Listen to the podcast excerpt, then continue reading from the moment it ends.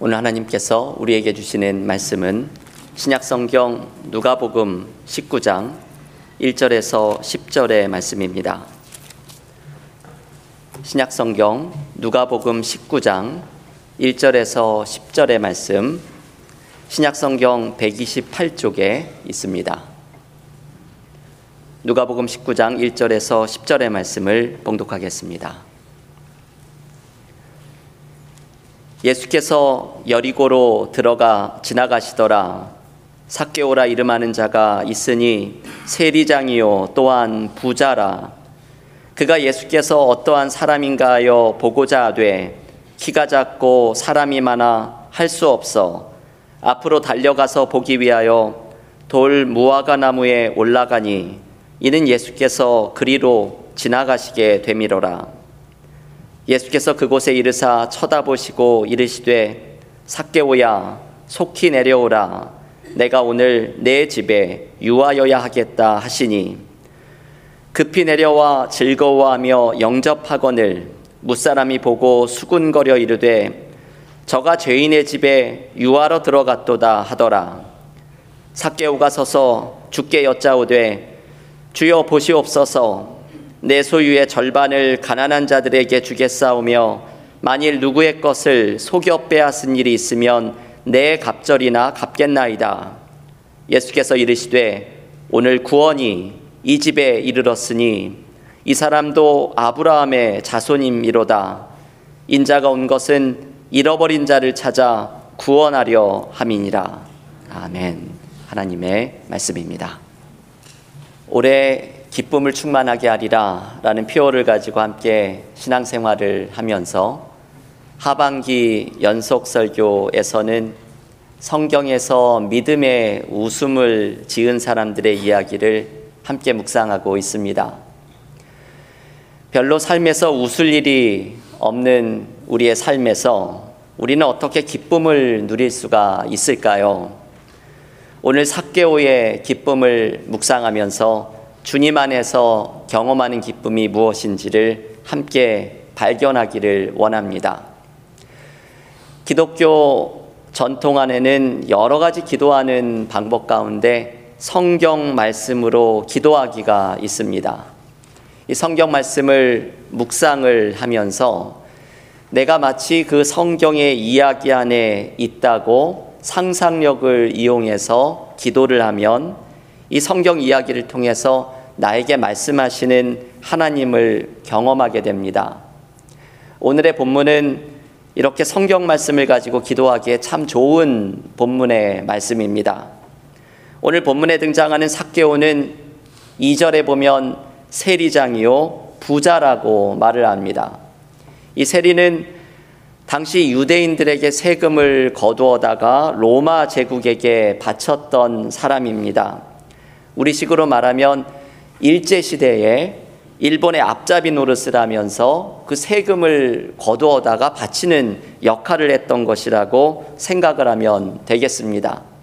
게다가 이 세리는 보통 웃돈을 받아서 자기의 이익을 챙겨서 부를 축적하였기에, 오늘 삭개오를 부르기를 세리와 부자라고 말하면 정말 나쁜 사람이라는 의미이지요.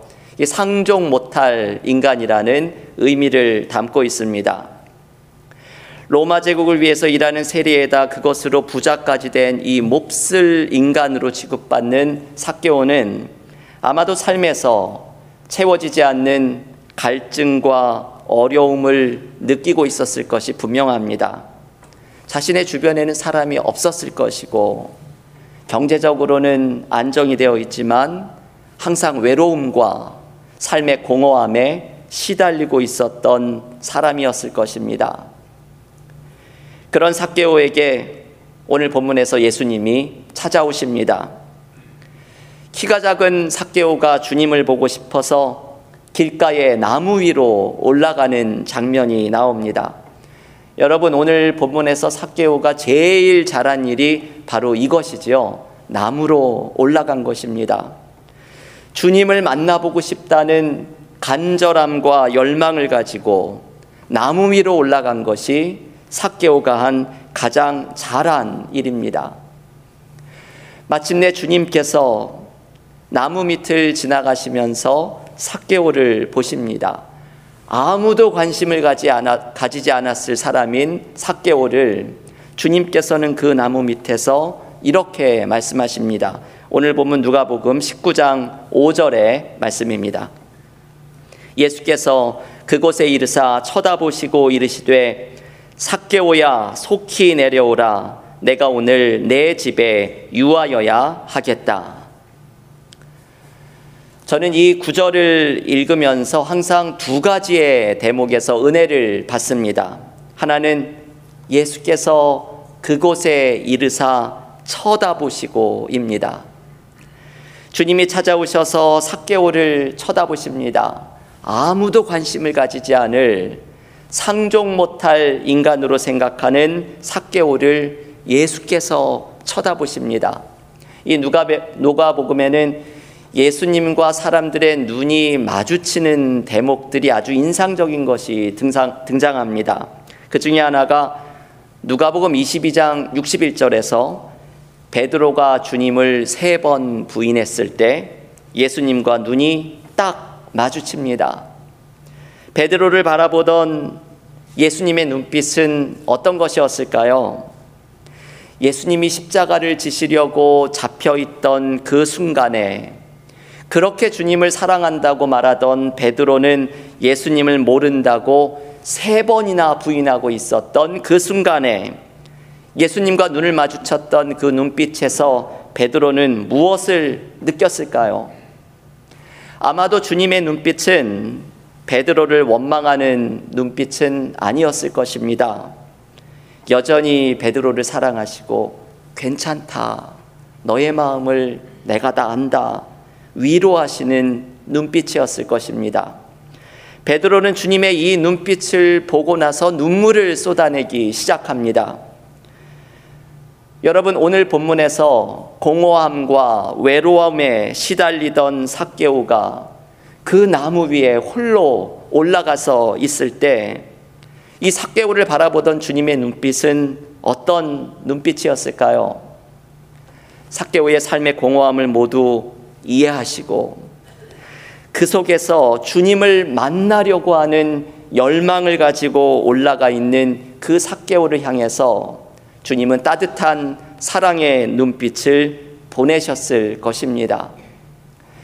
여러분, 우리도 주님께 이런 심정으로 나아갑니다. 오늘 이 예배의 자리도 우리의 삶의 문제를 가지고 어찌할 수 없는 삶의 답답함을 가지고 누군가에게 도움을 구할 수 없어서 주님밖에 나아갈 곳이 없어서 갈급한 마음으로 이 예배의 자리에 나와왔습니다. 주님은 그런 우리에게 찾아오셔서 우리를 바라보십니다. 사랑의 눈빛으로 우리를 이해하시는, 헤아리시는 모습으로 우리를 바라보십니다. 여러분, 이것이 은혜를 경험하는 순간이지요. 이 시간에 우리를 찾아오셔서 우리를 사랑의 눈빛으로 바라보시는 주님을 바라보는 것이 은혜의 시작입니다.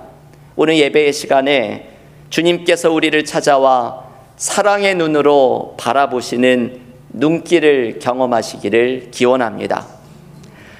삭개오를 긍휼의 마음으로 바라보시는 주님은 삭개오에게 이렇게 말씀하십니다. 아까 읽었던 5절의 말씀입니다. 삭개오야 속히 내려오라.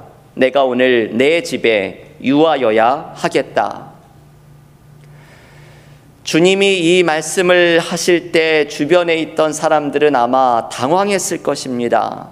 아니, 저 상종 못할 로마의 개로 일하는 세리의 집에 가려고 하다니 예수님이 제정신이신가 수군거렸을 것입니다.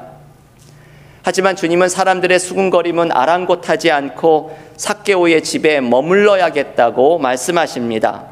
하나님의 아들이신 그분이 삭개오의 집에 직접 찾아가서 함께 먹고 이야기를 나누겠다고 말씀을 하십니다. 이것은 주님의 위대한 초대입니다. 여러분, 우리는 주님의 위대한 초대를 내려오너라 라는 말씀에서 듣습니다. 삭개오가 주님의 초대를 듣고 주님을 모시기 위해서는 그 나무 위에서 내려와야 합니다.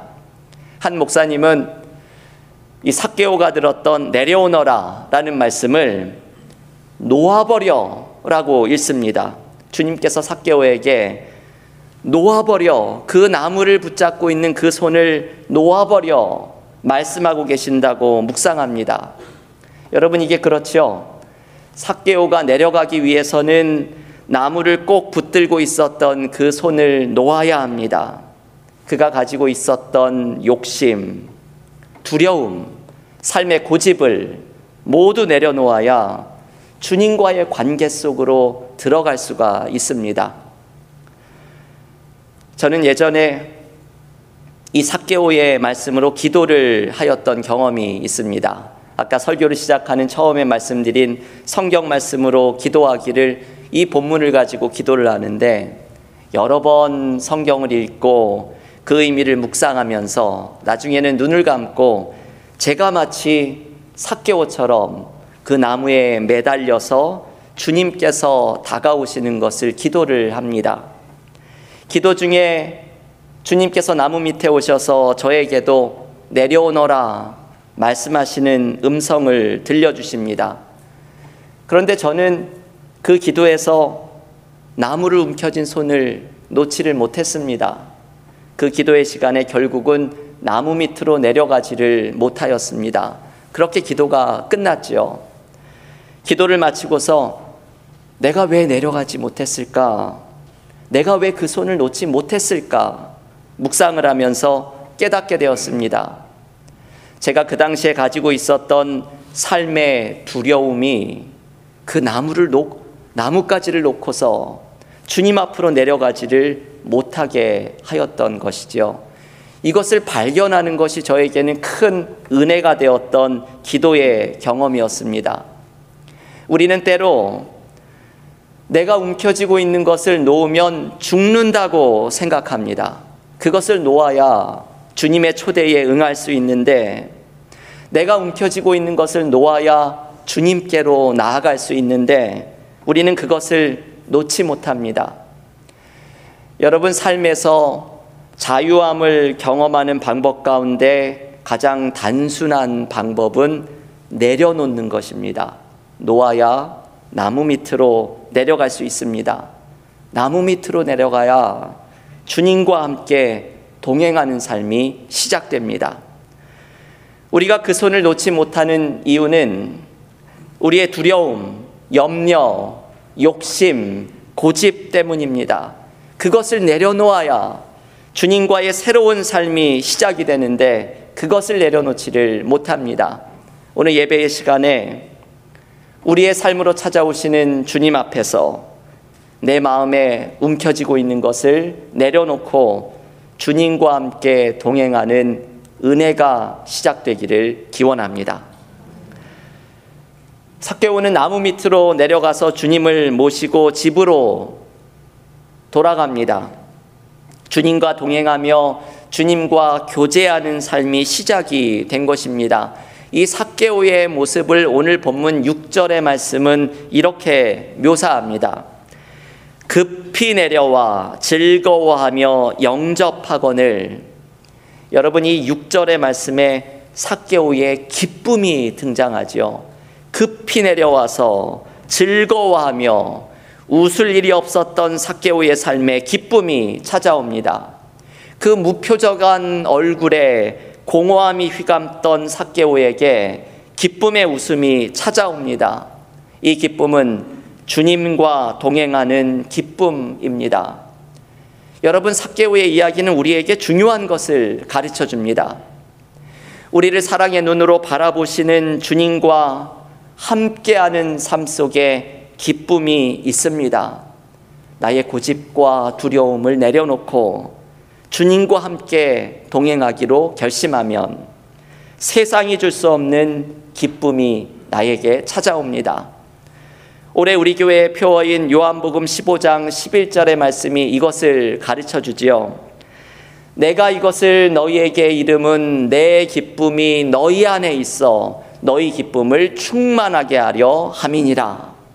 이 요한복음 15장 11절의 말씀은 주님과 동행할 때 주님이 주시는 기쁨으로 충만해짐을 가르쳐 줍니다. 우리의 삶의 두려움 속에서도, 삶의 문제 속에서도, 삶의 고단함 속에서도, 삶의 공허함 속에서도 주님과 동행하는 삶에는 주님이 주시는 기쁨이 충만하게 됩니다. 지난 주일에 우리 교회가 창립 11주년 기념 예배를 드렸습니다. 지난 주일에 예배를 드리면서 저는 작년에 창립 10주년 기념 주일을 준비할 때가 떠올랐습니다. 작년에 참 저의 마음이 분주했지요. 지난주에 우리 10주년 기념책자를 받으셨지만 오늘도 나가시는 길에 또 받으실 수 있지만요, 그 기념책자를 준비하고 이 10주년이라는 특별한 해에 특별한 행사를 준비하느라 그 마음이 분주하고 복잡했습니다.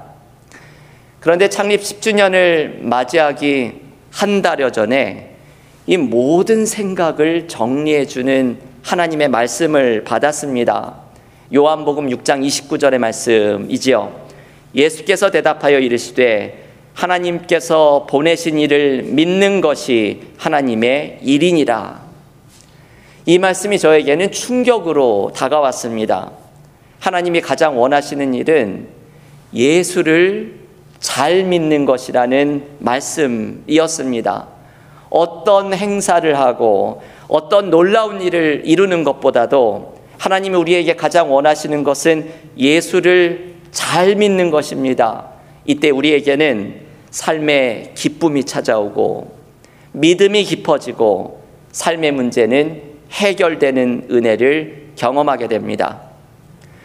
한재웅 목사님의 인문학을 하나님께 세 번째 책에 보면 영국의 위대한 목회자이고 신학자인 캠벨 모간의 이야기를 소개합니다. 이 목사님의 즐거움 가운데 하나는 사랑하는 딸과 함께 런던의 하이드파크를 산책을 하는 일이었습니다. 그런데 어느 해 크리스마스가 가까이 왔던 날에 갑자기 딸이 앞으로 며칠 동안은 아빠와 함께 공원 산책을 할 수 없다고 말했습니다. 이 목사님이 서운했습니다. 그런데 나중에 그 이유를 알게 되었지요. 이 딸이 아버지에게 크리스마스 선물로 자기가 직접 만든 슬리퍼를 드리려고 이 시간이 필요해서 아빠와 산책을 못했던 것이었습니다. 나중에 이 목사님이 딸이 만든 슬리퍼를 크리스마스 선물로 전해받고서 이렇게 말했습니다. 사랑하는 딸아, 너무너무 고맙구나. 이것을 만드느라 네가 얼마나 수고가 많았니? 그런데 말이야, 아빠는 슬리퍼 선물보다 네가 나와 함께 산책하는 게 더 좋단다. 여러분이 부모님의 마음이 느껴지시죠? 이것이 주님의 마음입니다. 주님은 우리가 어떤 위대한 일을 하는 것보다도 주님과 함께 교제하기를 원하십니다. 이것이 하나님이 우리에게 가장 기뻐하시는 일입니다. 우리는 주님과의 교제 속에서 우리의 삶의 깊은 문제가 해결되고 삶의 공허함이 채워지고 내 삶이 주님이 주시는 기쁨으로 빛나는 것을 경험합니다. 하나님께서는 우리가 이 은혜를 누리기를 원하십니다. 오늘도 우리의 삶으로 찾아오시는 주님께 응답하면서 예수께서 주시는 기쁨으로 우리가 충만해지는 은혜를 누릴 수 있기를 기원합니다. 삭개오는 주님을 만난 기쁨 속에서 삶의 변화가 일어나기 시작합니다. 오늘 본문 누가복음 19장 8절의 말씀입니다. 삭개오가 서서 주께 여짜오되 주여 보시옵소서, 내 소유의 절반을 가난한 자들에게 주겠사오며 만일 누구의 것을 속여 빼앗은 일이 있으면 내 갑절이나 갚겠나이다. 여러분, 이 8절의 말씀은 삭개오의 급진적인 삶의 변화를 소개해 줍니다. 소유의 절반을 나누어서 가난한 자들과 나누고 세리의 일을 통해서 이득을 취한 일이 있다면 4배로 갚겠다고 다짐합니다. 이러한 변화가 어떻게 일어나게 되었을까요? 주님과 동행하는 삶의 기쁨에서 일어납니다. 주님을 만난 은혜가 너무나 감격스럽고 기쁘니 이러한 변화가 일어나게 되는 것입니다. 예수께서는 삭개오의 변화를 보시고서 이어지는 9절에서 구원이 이 집에 이르렀다 기뻐하십니다. 여러분, 주님이 말씀하시는 이 마지막 말씀은 구원이란 삶의 변화와 관계가 있다는 것을 보여줍니다. 구원을 받은 사람은 삭개오와 같이 자신이 받은 은혜에 기쁘고 감격해서 삶의 변화가 일어나야 합니다. 주님의 사랑의 시선을 경험하고 나의 두려움과 욕심을 내려놓고 주님과 동행하는 삶이 시작이 되었는데, 주님이 주시는 세상이 줄 수 없는 기쁨을 경험하였는데 우리의 삶이 변화되지 않는 것은 불가능한 일이기 때문입니다. 주님을 만난 사람은 변화됩니다. 주님이 주시는 기쁨을 경험한 사람은 변화됩니다. 삶의 묶임은 풀어지고 그 메마른 얼굴에는 충만함이 가득하기 시작합니다. 주변의 사람들이 나의 변화를 눈치챕니다. 주님을 만난 기쁨이 나의 얼굴에서 흘러넘치게 되기 때문입니다. 교우 여러분, 오늘 삭개오의 이야기에서 나에게 주시는 예수님의 초대를 들으시기를 기원합니다. 주님과 동행하기 위해 나무를 움켜쥐고 있는 그 손을 내려놓으십시오. 나의 고집과 두려움과 욕심을 내려놓고 주님께 응답하면 우리의 삶에는 주님이 주시는 기쁨과 충만함이 찾아옵니다. 이 주님을 만나면 우리가 변화됩니다. 주님과 동행하는 사람은 주변의 사람들이 먼저 알아채는 삶의 변화가 일어납니다. 여러분, 우리의 삶에는 왜 기쁨이 없을까요? 왜 우리는 삶에 있는 묶임을 풀어내지를 못할까요? 우리가 주님의 초대에 응답하지 못하게 하는 것을 내려놓지 못하기 때문입니다.